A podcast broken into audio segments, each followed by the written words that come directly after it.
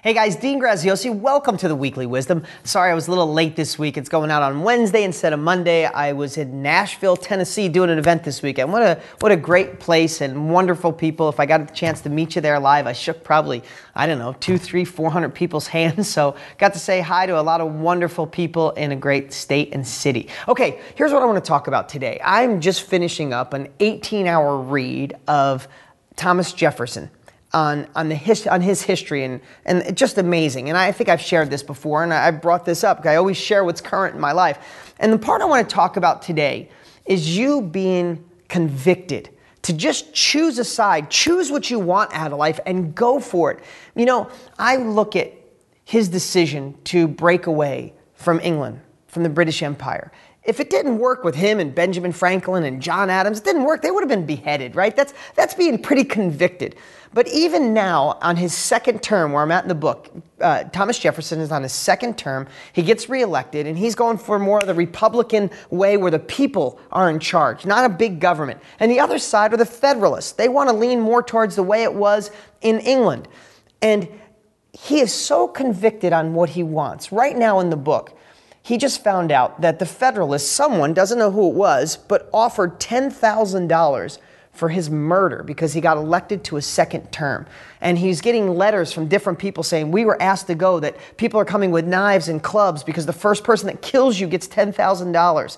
And he's so convicted and so convicted in our way of life. What we have now is because of these founding fathers, that he saw that the republic, the, the, the, the democratic way of the people ruling and the government there to protect and serve the people, not the people serve the government.